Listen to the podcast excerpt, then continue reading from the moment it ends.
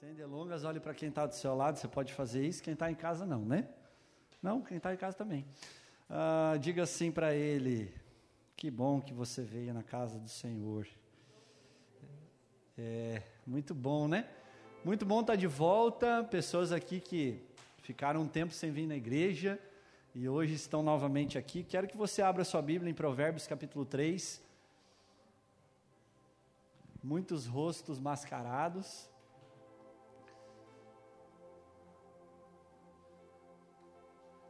Eu até escutei uma frase essa semana assim que falava assim, eu achei graça, que falou assim que é difícil mascarar aquele que já tem uma máscara, né?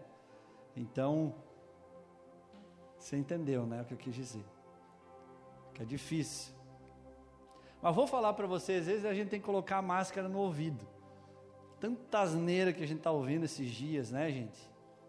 Complicado. Provérbios 3, Todos abriram? Amém? A partir do versículo 3 diz assim. Vamos ler juntos. A partir do verso 1, desculpa. Meu filho, não se esqueça da minha lei, mas guarde no coração os meus mandamentos, pois eles prolongarão a sua vida por muitos anos e darão a você prosperidade e paz. Que o amor e a fidelidade jamais o abandone prenda-os ao redor do seu pescoço, escreva-o, escreva-os na tábua do seu coração, então você terá o favor de Deus e dos homens e boa reputação. Quero que você repita comigo o verso 3, diz assim: volta. Que o amor. É, vamos, vamos trocar o amor aqui pela benignidade, tá certo? Vamos lá. Que a benignidade e a fidelidade, eu posso também dizer que a lealdade, diga lealdade, jamais me abandone. Amém? Duas palavras de peso na Bíblia Sagrada: benignidade, que também pode ser traduzido por misericórdia, e fidelidade, que também pode ser traduzido em um nível maior como lealdade. Eu vejo porque Salomão era considerado um homem tão sábio na Bíblia e não só na Bíblia, mas no mundo todo. Porque aqui ele usa essa passagem, eu acredito muito que seu pai Davi falou isso para ele. E ele aprendeu de seu pai. E aqui ele recita o provérbio, provérbio escrito por ele, por mais duas pessoas. E ele escreve, ele fala assim: olha, que a benignidade, ou seja, a misericórdia e a lealdade, a fidelidade, jamais te abandone. Coloque no seu pescoço isso. Por que, que ele fala coloque no seu pescoço? Imagine um colar que você tem. Quem gosta de colar aqui? Amém? Não, não gosta. Mas imagine que você tem um colar e você todo dia usa esse colar. Então Salomão está falando aqui: olha, coloca esse colar, ata no seu pescoço, amarra no seu pescoço, só não se estrangula. Para que você não esqueça disso. Que você coloque isso, ou melhor, escreva na tábua do seu coração, não mais uma tábua de pedra, mas o seu coração, para que os teus dias sejam bons, para que você ache graça, seja achado graça aos olhos de Deus, que o Senhor possa encontrar favor na sua vida, e aí você tenha boa reputação, tanto diante de Deus quanto dos homens. Apóstolo João, quando ele escreve falando de Jesus, então aqui temos já um sinal na Bíblia, qual é? Que o caráter de Deus é um caráter benigno e fiel. Repita comigo: o caráter de Deus fala que não muda, é misericordioso, é benigno, mas é também fiel, é leal. João ele descreve, usando essas duas palavras, outras duas palavras que, que equivalem a essas duas que nós falamos. João agora descrevendo Jesus Cristo, seu filho. João 1,14 diz assim: E ele veio cheio de graça e de verdade. E o que ele está falando aqui? Do mesmo jeito que Salomão escreveu, que sejamos graciosos, ou seja, quando nós experimentamos a graça de Deus, que é algo que nós não merecemos, recebemos da nossa vida, agora temos que caminhar em cima dessa graça, porque senão vira uma desgraça na nossa vida. Mas também temos que usar a verdade, ou seja, a santidade de Deus, para que nós possamos, como filhos e filhas, expressar a verdade de Deus através da nossa vida. Para que quando Ele olhe para nós, ou alguém olhe para nós, olhe para mim, para você e fale: ali há um homem de verdade, ali há um jovem de verdade, ali há uma mulher de verdade. Por quê? Porque ele carrega o mesmo caráter que Cristo tem. Amém? Amém? Então hoje eu quero falar aqui, eu dei uma breve introduzida sobre fidelidade, porque eu acredito que é um assunto que tem me pegado há alguns dias. Eu preguei há uns, umas semanas atrás sobre a igreja de Esmirna e Filadélfia, quem ouviu no podcast, em casa, amém.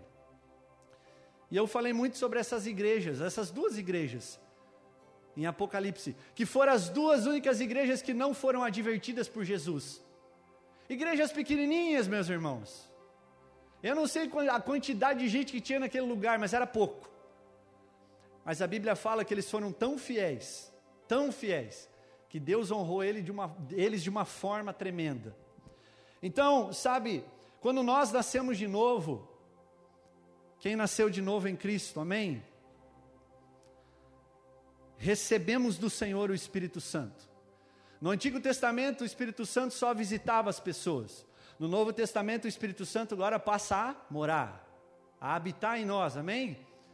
Então, se nós temos o Espírito Santo, também temos o caráter dele, o caráter de Cristo.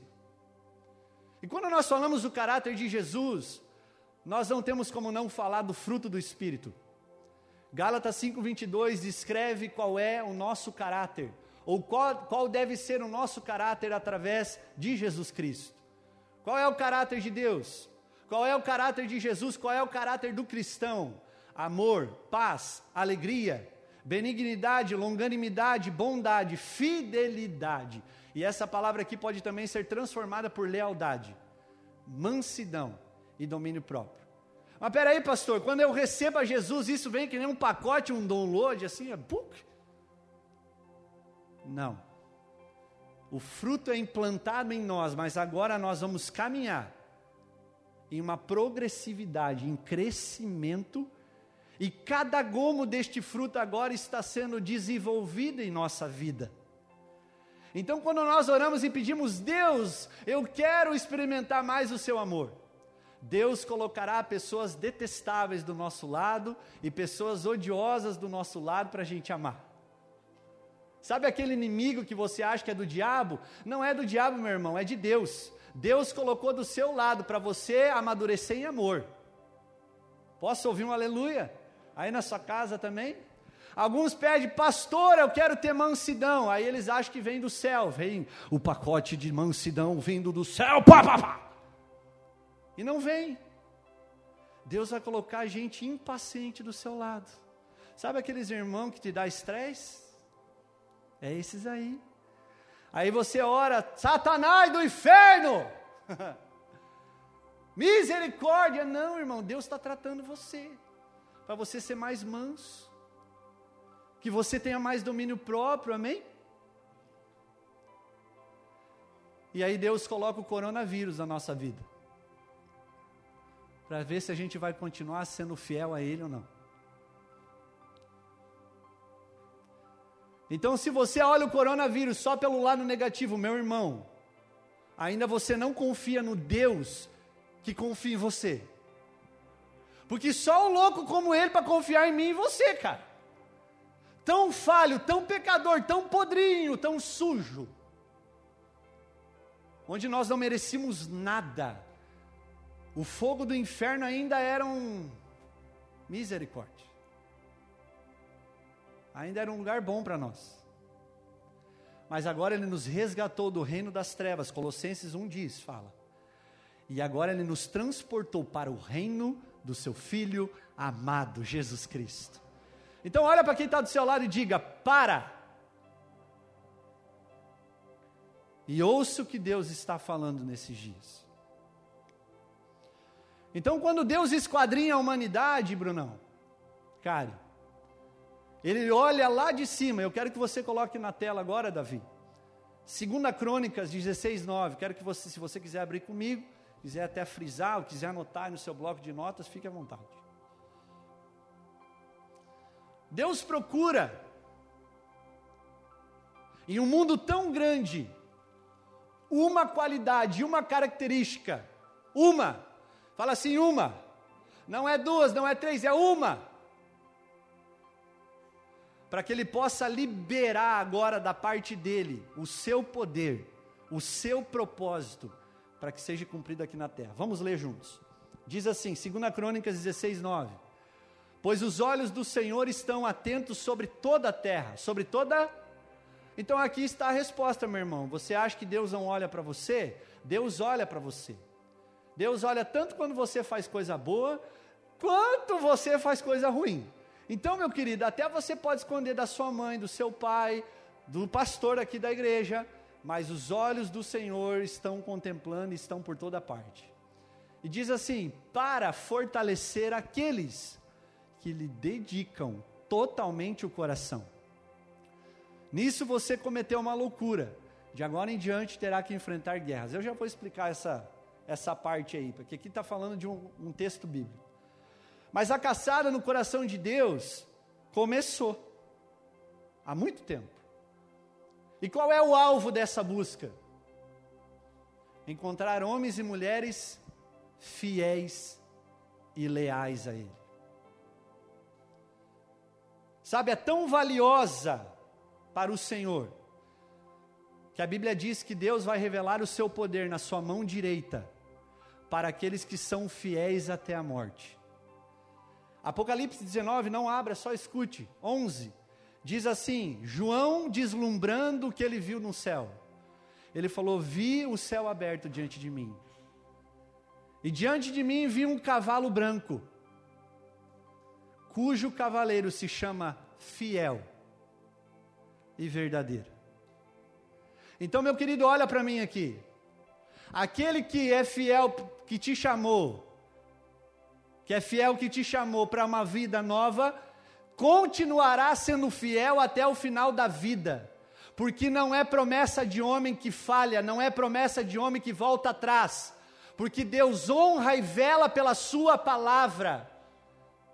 E Deus não pode negar a si próprio, porque o caráter dele é fiel, aleluia.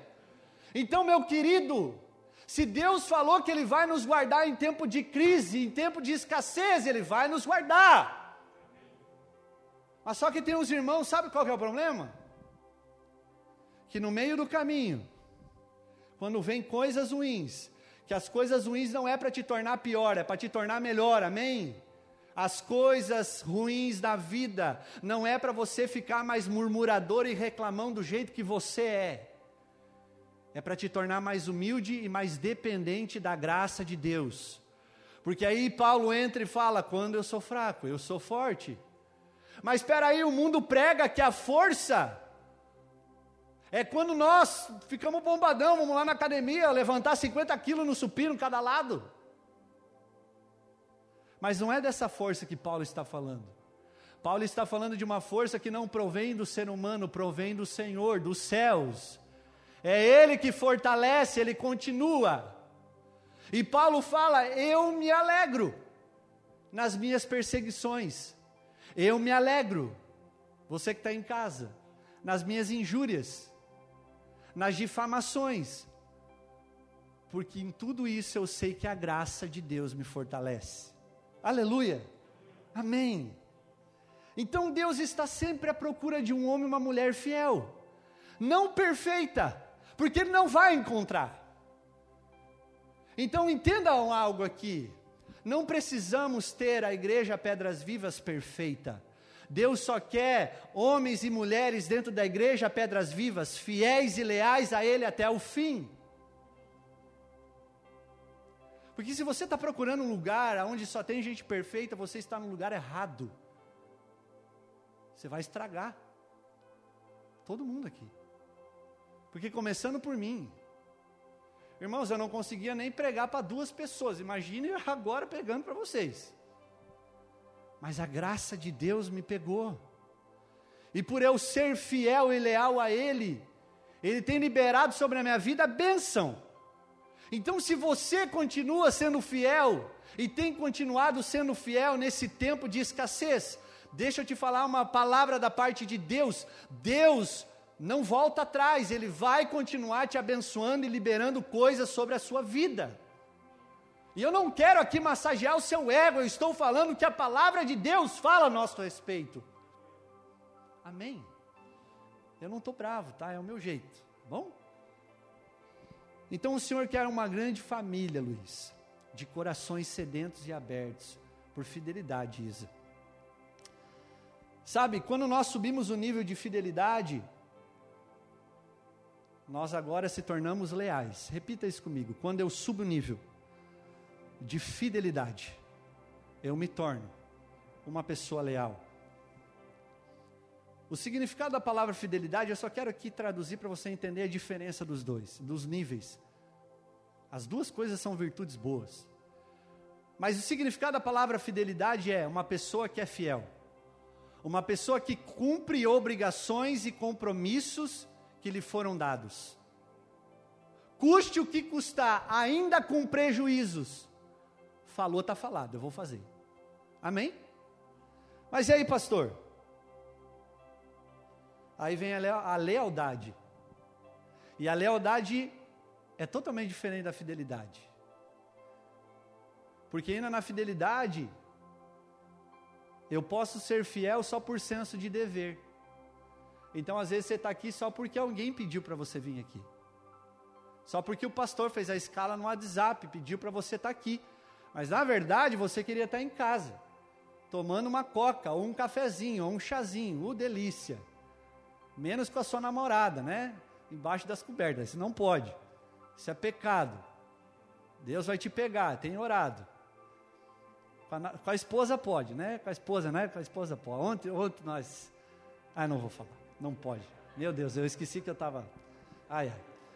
Meu Deus. Mas vamos lá. Mas a lealdade, ela sobe o nível. Porque agora ela não cumpre mais só porque ela foi obrigada a um dever de cumprimento. Lealdade cumpre e é fiel porque ela ama. Então daí eu não venho mais para o culto só porque eu sou pastor dessa igreja. Só porque eu tenho que pregar para vocês. Eu estou aqui porque eu sou leal primeiro ao Senhor. Porque eu sei da onde ele me tirou e da onde ele me trouxe. E hoje para mim é um privilégio estar servindo vocês, pregando a palavra de Deus para vocês. Então, sabe, eu creio que com essa palavra o Senhor tem falado, ei, da mesma forma que você falou sábado passado, a diferença entre servo e amigo. Servo é uma pessoa que cumpre algo, sim ou não? Sim. Mas a Bíblia fala que o servo não sabe aquilo que o seu senhor vai fazer. Ele só obedece cumprimentos ou ordens. O amigo não. O amigo conhece aquilo que o seu Senhor vai fazer. O amigo tem o coração do Senhor. E da mesma forma que Deus falou na semana passada, eu quero tornar vocês, meus discípulos, não só meus servos, que eu falo, vai para cá, você vai para cá, vai para lá, você vai para lá. Eu quero tornar de vocês amigos leais e fiéis até a morte. E o que aconteceu dentro das Escrituras? Eles foram amigos de Jesus até a morte, porque foram leais e fiéis. Então, da mesma forma que Deus está falando com nós desde a semana passada, Deus hoje fala para nós: olha, eu não sei se você começou a ser fiel agora, mas eu quero que você suba um pouquinho e você comece a ser leal. Deixa eu fazer uma diferença aqui para você entender melhor. Enquanto a fidelidade fala assim: olha, eu vou jogar no seu time porque eu tenho um contrato com você, eu tenho que cumprir os meus dias de trabalho, eu tenho que jogar porque eu recebo um salário. A fidelidade fala isso. E eu estou aqui pelo meu salário. A lealdade fala assim: olha, eu jogo no seu time porque eu amo jogar com os meus irmãos que estão aqui. O meu treinador que me treina todos os dias, eu amo estar aqui. Independentemente se o time vai ter pobreza, riqueza, vai ter prejuízo, se vai ter problema financeiro, eu estarei aqui. Mesmo o barco afundando, eu vou afundar junto. Porque eu tenho lealdade a você. Outro exemplo. A fidelidade fala assim: já que você me ajudou, eu vou te ajudar. Não é assim? Eu fico devendo para você uma obrigação, então eu tenho que cumprir. E às vezes eu faço isso só por fidelidade. Mas uma pessoa que é leal e é totalmente diferente, ela fala: Olha, por mais que você tenha me ajudado, eu te ajudo porque eu amo te ajudar. E mesmo você não me ajudando, eu estou aqui porque eu sei que você precisa de ajuda. Então preste atenção que eu vou falar. Enquanto a fidelidade celebra aquilo que Deus pode fazer por mim, a lealdade celebra aquilo que Deus sabe o que eu sou e aquilo que Ele é para mim. Como assim, pastor? Há muitos que caminham do seu lado e às vezes só são fiéis e não celebram a sua vida, celebram aquilo que você pode dar para elas. E às vezes elas obedecem você porque você está numa escala hierárquica maior do que ela. Mas somente os leais vão permanecer com você, mesmo você sendo despejado, mesmo você sendo expulso, mesmo você caindo do cargo, ele vai continuar do seu lado. Você na M ou não na M, ele está com você porque ele é um amigo leal. E quantos de vocês, como eu, depositaram uma confiança em amigos, em pessoas que se diziam fiéis e leais a você. E quando o sapato apertou, só quem ficou do seu lado foi o nosso amigo Jesus Cristo, que além de ser fiel com a sua promessa e a sua palavra, continua sendo leal na minha e na sua vida. Então Deus está procurando na terra homens e mulheres que Ele ache graça e favor assim como ele viu Noé, eu vou destruir tudo. Não dá mais. Esse povo não dá mais. Mas a Bíblia fala em Gênesis 6 que ele olhou para Noé e achou graça diante dos olhos dele. Noé foi um homem fiel até a morte. E foi um dos únicos homens da Bíblia que a Bíblia descreve de uma maneira muito clara para nós foi um homem que andou comigo, caminhou comigo, era meu amigo. Então, o que esse corona tem te ensinado hoje? Uma coisa está clara para nós, ou duas coisas eu poderia falar. Primeiro, e isso eu já vinha pregando há muito tempo. Se a igreja, as portas da igreja fechar, você vai continuar sendo igreja na sua casa até porque uma coisa fica clara para nós: a igreja começa dentro da nossa casa, não é aqui no culto no sábado. Começa lá na sua casa, no seu quarto. Obedecendo e honrando seu pai e sua mãe, seu mal educado. Você comprou um presentinho para sua mãe? Ou você está nessa desculpinha que você está enrolado nas contas? Vire homem de verdade. Porque moleque está cheio. Moleque que quer falar que é homem, mas é uma marica. Mulheres da mesma forma. Você comprou um presentinho para sua mãe amanhã? Não, eu não comprei porque eu estou obrigada. Vai para aquele lugar. Desculpe. Se não fosse a sua mãe, você não estaria aqui. Se não fosse a sua mãe, você não teria a educação que você tem. Ah, pastor, mas a minha mãe não é presente, não interessa. Honre seu pai e a sua mãe até o final dos, dias da sua vida. A Bíblia fala para que os seus dias se prolonguem sobre a face da terra.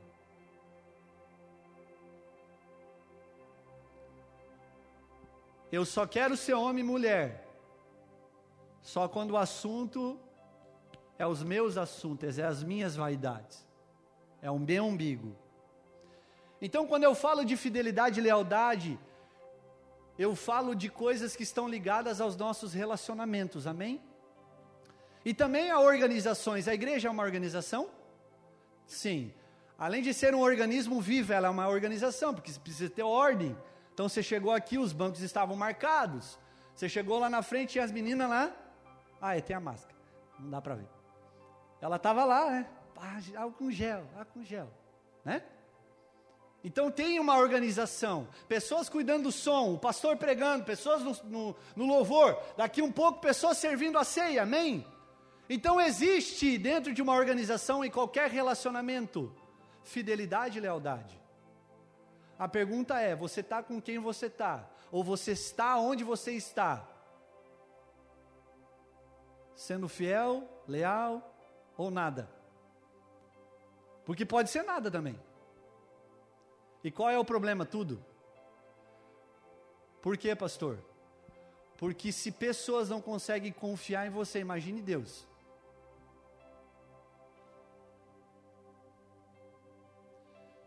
A lealdade, igreja, está muito presente na Trindade: o Pai, o Filho e o Espírito Santo. Do Pai para o Filho, o Pai é radicalmente leal ao Filho. E aí falar de Jesus para o Pai. Ah, meu Deus. Você é pai? Quem é pai aqui? Amém. Quem quer ser pai? Amém, irmão. Vou orar para você desencalhar. Em nome de Jesus, fecha teu olho aí. Quem está em casa também. Solteirão. Chatão. Mas experimente falar mal do seu filho na frente do pai. Ah, o bicho pega. Experimenta falar mal do Luizinho do meu lado. Se você tiver razão, irmão, até, mas eu vou dar uma olhada para você. E Deus, o Senhor, com Jesus, a mesma coisa. O pai era radicalmente leal e fiel ao seu filho. E em duas ocasiões ele trovejou do céu e, falar, e ele falou para Jesus, o seu filho amado: Esse é o meu filho amado, em quem eu me comprazo, em quem eu tenho prazer. Sabe, Deus foi fiel a Moisés no Antigo Testamento, sim, aos profetas, sim. Mas com Jesus era bem diferente. Era uma lealdade acima de qualquer coisa. Por quê, pastor? Porque Deus estava determinado que toda a criação se curvasse diante dele. Toda criatura, todo joelho dobrasse, toda língua confessasse que somente Ele é o Senhor, para a glória do Deus Pai. Então o pai era leal ao filho: Filho, faz a tua parte aí embaixo, eu faço aqui em cima. Sim, até porque Deus se encarnou e foi para baixo para ver como é que era o negócio. E aí ele falou: Olha, eu vou fazer de tudo para que o seu nome, Jesus, seja exaltado. A Bíblia fala que Jesus, ou melhor, Deus, era tão fiel a Jesus que se alguém tentasse se aproximar dele através de um caminho diferente, Deus se recusava de se mostrar. Atos 4,12 diz assim: Em nenhum outro há salvação, ele está falando de Jesus, porque também debaixo do céu nenhum outro nome há, dado entre os homens, em que devamos ser salvos. Então, alguém que possa estar buscando salvação, e às vezes é o seu, a sua condição hoje aqui, quem está em casa, pode se perguntar: mas por que, eu não posso encontrar salvação no Espiritismo, em Allan Kardec, Maomé, em Buda? Porque Deus seria infiel com o seu próprio filho. E somente o filho é o caminho, a verdade e a vida. E ninguém vai ao Pai se não for por Ele, Jesus. Então há fidelidade. Tendo o filho para o Pai, e o filho sempre falava para os discípulos e quem estava perto: olha, eu só falo aquilo que eu ouvi o meu pai falar. Eita, cara leal. Eu estou fazendo isso porque eu vi meu pai fazer. Irmãos, isso é muito sério. Então, tudo que Cristo fez na terra foi uma expressão, sabe do que? Da fidelidade que ele tinha com o seu pai, da lealdade que ele tinha com o seu pai, correndo. A maior demonstração dessa fidelidade foi aonde? Na cruz. Porque ele completou a missão e o plano do seu pai. Você não entendeu, né? Você quer cumprir e ser fiel ao seu pai, a Deus, que é seu Pai. Cumpra o propósito que Ele colocou no seu coração. Pastor, mas eu não sei nem qual é o meu propósito. Busque Ele, e você vai encontrar. Em nome de Jesus. Se você sabe quem você é em Cristo Jesus, você vai fazer. Até porque aquilo que você faz é a extensão daquilo que você é em Cristo Jesus. Identidade e propósito. Sou, faço. Ser, fazer. Aleluia. E aí do Filho é o Espírito Santo. O Espírito Santo também foi profundamente fiel a Jesus. E Jesus ao Espírito Santo. E Jesus em nenhum momento receou de passar o bastão para o Espírito Santo.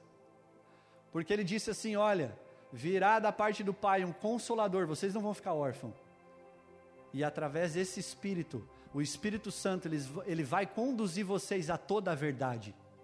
O Espírito Santo é aquele que convence nós do pecado, da justiça e do juízo. Então, sabe, todas as vezes que nós pregamos a grandeza de Jesus, adivinha, o Espírito Santo está. Eu estou pregando de Jesus, adivinha quem está aqui com a gente? O Espírito Santo. O Espírito Santo está aqui, trabalhando em cada coração que está aqui ouvindo essa palavra, aí na sua casa, em nome de Jesus. Então, sabe, eu coloquei aqui para mim finalizar essa palavra que nós temos ceia. Sabe quando nós somos fiéis a Deus? Quando nós decidimos em nosso coração, quero que você repita isso. Quando eu decido em meu coração só ter olhos para Ele. A Bíblia fala em Cantares, capítulo 5, versículo 12, que nós, homens e mulheres, temos olhos como de pomba. Sabe o que é ter um olhar de pomba? é ter um olhar que não é periférico. Sabe quando acontece nas BR de, de gente atropelar passarinho? Sabe por quê? Porque o passarinho ele está ele tá andando aqui, a BR está aqui. Você está vindo de lá. Imagine que você é esse cara que está vindo. A alta velocidade, irmão, 60 por hora. Brincadeira. E aí o pombinho. Ele está vindo assim. E daqui a pouco você não sabe se você freia, se você acelera, se você pula por cima. Desviar não dá, né? Porque dá acidente. E daí, irmão, você fala: "Ah, pombinho, seu bobinho, olha para cá, olha para cá". Mas o pombinho não vai olhar para você. Porque ele só olha assim.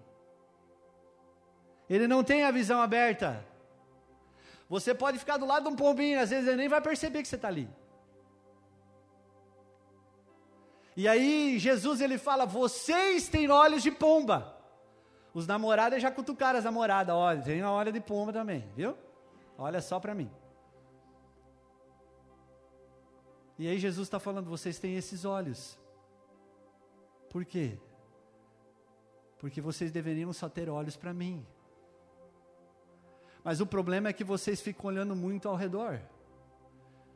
E vocês se distraem, desfocam naquilo que deveria ser o olhar maior em mim. Então, ser fiel a Deus e leal a Deus, sabe o que, é, Luiz?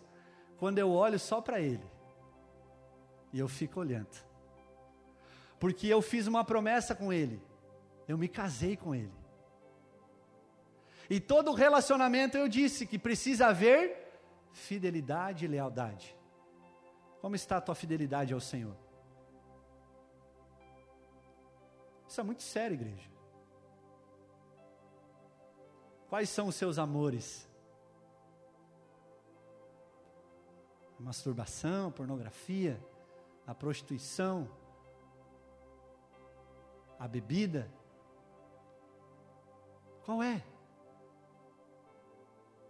Qual é o maior propósito do homem na terra? glorificar a Deus e gozar dele para todos sempre. Fomos criados e estabelecidos por Deus para buscar uma só coisa, Ele. Por isso que temos olhos de pomba, olhamos só para Ele. Olhamos só para Ele. Então, para mim, isso é um desejo intenso de ser fiel a Ele. E eu oro todos os dias e eu, e eu quero que você, eu te encorajo a você orar todos os dias na sua casa. Pai, todas as vezes que os meus olhos ficarem atraídos por outros amores, por favor, reposiciona os meus olhos somente em Ti, porque você é o meu maior amor. A sua esposa não é o seu maior amor, a sua namorada não é o seu maior amor, o seu trabalho não é o seu maior amor, os seus amigos não são os seus maiores amores, é Jesus, que pagou um preço por mim por você, que te deu vida em abundância, e Ele espera que você só olhe para Ele. Então, para mim, ser fiel é isso. Ser fiel também é quando eu olho para Ele e só nele eu encontro a solução dos meus problemas. A força que eu necessito todos os dias para lutar, para vencer, para perseverar. Até quando você vai ficar lutando com a força do seu braço, irmão? Falando que você con consegue, você sabe que isso e aquilo, você não sabe nada. Você não sabe nem no dia da manhã. Você não sabe nem se você vai estar aqui mas Ele que escreveu a sua história, e a Bíblia fala que todos os dias da sua vida já estão escritos no livro dele. Você precisa começar a voltar os olhos para Ele e confiar que tudo que Ele tem feito na sua vida é para que você cumpra e atinja o propósito com o qual você foi criado. Irmãos, pensa comigo. Quando Davi foi ungido pelo profeta Samuel em 1 Samuel, os estudos falam que Davi ele tinha cerca de 10 a 13 anos. Quando é que Davi assumiu o trono? 30. 2 Samuel capítulo 5. E ele permaneceu durante 40 anos ali reinando. Então, quantos anos Davi esperou até reinar em Israel? Se ele tinha 10 ou 13 anos. Quantos anos? De 20 a 17 anos. Mas e por que, que Deus fez isso com Davi? Para enraizar dentro de Davi uma fidelidade, uma lealdade que ele precisava ter para reinar em Israel. Então o que, que eu quero falar com tudo isso? Davi confiava no Senhor, Davi tinha vida com Deus. Davi confiava 100% e tinha fidelidade e lealdade a ele. Lógico, depois que ele fez as cacas, tudo bem, mas aí voltou, ele se arrependeu. Mas deixa eu te falar, Davi sabia que a sua fidelidade estava movida em algo muito pessoal. Como assim? Davi, ele sabia que naquele momento Saul era o rei. Davi tentou tirar o trono de Saul? Não. A Bíblia fala que Saul tentou matar Davi por muitas vezes. E a vez que Davi teve a oportunidade de matar Saul, a Bíblia fala que ele não fez. Porque ele sabia que Deus havia levantado Saul para aquele tempo. A Bíblia fala que Davi tinha um amigo leal. E para mim é uma das histórias mais lindas da Bíblia de amizade, Jonatas, filho do rei Saul. A Bíblia não fala muito, ou melhor, as pessoas às vezes não lembram muito, mas Jonatas também era um homem como Davi, segundo o coração de Deus. E por isso que eles eram tão leais um ao outro. A Bíblia fala que quando Saul morre, e o seu filho Jonatas também morre, a Bíblia fala que alguns da família de Saul permaneceram vivos. E Davi, Davi, em vez de tirar eles do palácio, sabe o que, que Davi faz? Davi agora honra através da fidelidade e lealdade que ele tinha com Saul e com Jonatas, deixando o irmão chamado Mefibosete, até você pode colocar no nome da sua, do seu filho, permanecendo no palácio. O que eu aprendo com tudo isso, você não entendeu nada, né? Ah, tudo bem. Que quando nós temos uma relação pessoal com Deus, fidelidade, lealdade, eu não tenho mais inimigo. Porque se eu tenho confiança que Deus está no controle da minha vida, até mesmo os meus inimigos serão promovedores do meu propósito. Judas foi um promovedor do propósito de Jesus ou não? Sim. Então, às vezes, precisa ter uns traidor no, meio, no, no nosso meio para promover a luz que há em você. O problema, igreja, é quando eu começo a colocar os meus achismos no plano perfeito de Deus na minha vida. E aí eu começo a formar inimigos na minha cabeça. Não, aquele é contra mim, esse é a favor. E deixa eu te falar, se você tem na sua cabeça pessoas que são contra ou a favor da sua vida, você já errou. O único que pode ser contra a sua vida é Satanás. Só que ele só vai fazer algo na sua vida ou, ou, levantar pessoas contra a sua vida se Deus permitir. Então você já entendeu, se Deus permitiu é porque tem um propósito. Então, meus irmãos, nós precisamos urgentemente cair nessa vida de fidelidade e lealdade, sabe? E aqui para mim finalizar, eu sei que eu passei um pouquinho do tempo. Segunda Crônicas 16, 9, põe aí de novo. A Bíblia fala, vamos lá gente, 16, 9. Segunda Crônicas. Pois os olhos do Senhor estão atentos sobre toda a terra, para fortalecer aqueles que lhe dedicam totalmente o coração.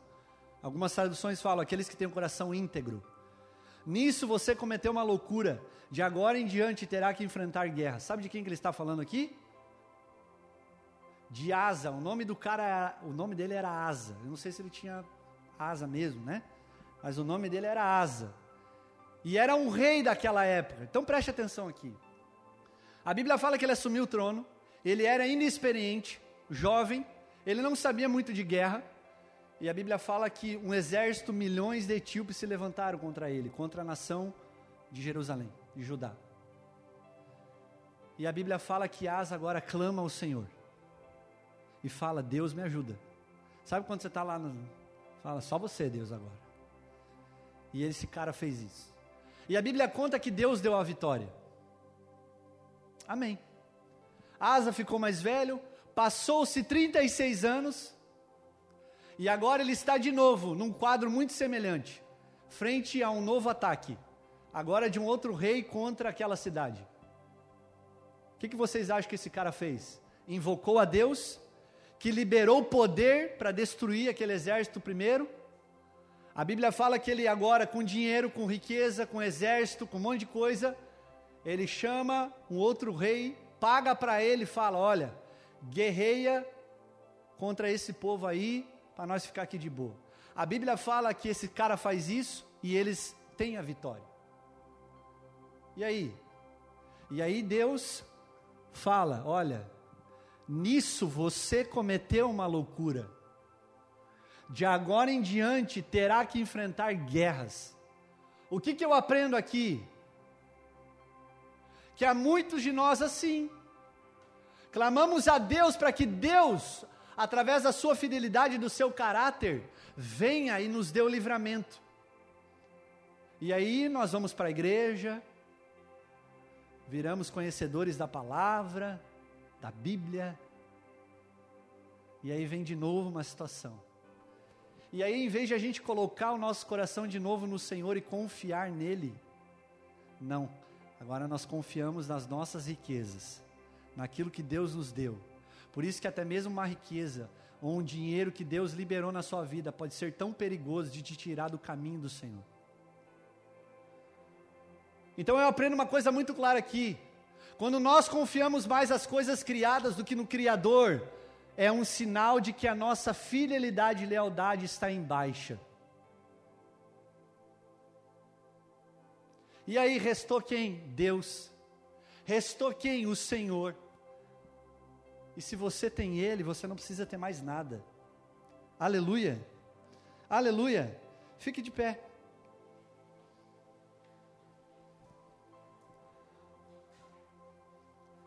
Então, irmãos, que a nossa fidelidade ela seja como aquele cachorrinho da história que ficava esperando o seu dono quando ele ia trabalhar na estação de trem.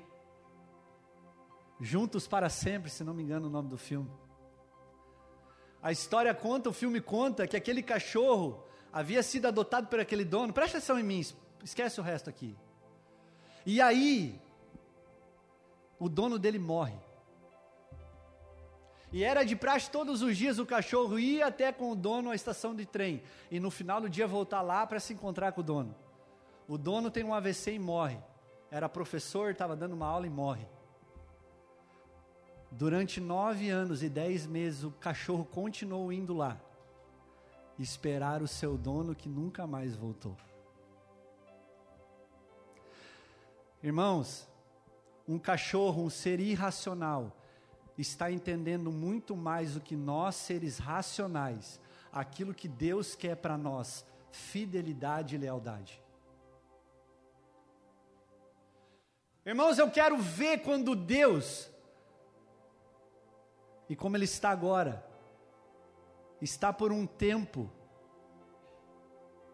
preparando a sua noiva. Ele quer encontrar homens e mulheres como esse cachorro esperando que a qualquer momento o dono volte. Quem é o dono da nossa vida, irmãos? Nós não somos dessa terra, nós somos forasteiros, nós somos cidadãos do céu. Aleluia! Então eu quero orar com você, porque eu não sei como está o seu nível de fidelidade, de lealdade ao Senhor, mas uma coisa eu tenho certeza: o dono vai voltar. Ele vai voltar a buscar a nós. E quando ele voltar, ele não vai encontrar uma igreja perfeita, mas ele vai encontrar uma igreja fiel, leal a ele, como ele encontrou Esmirna, Filadélfia, e como ele encontrou a nós, em nome de Jesus.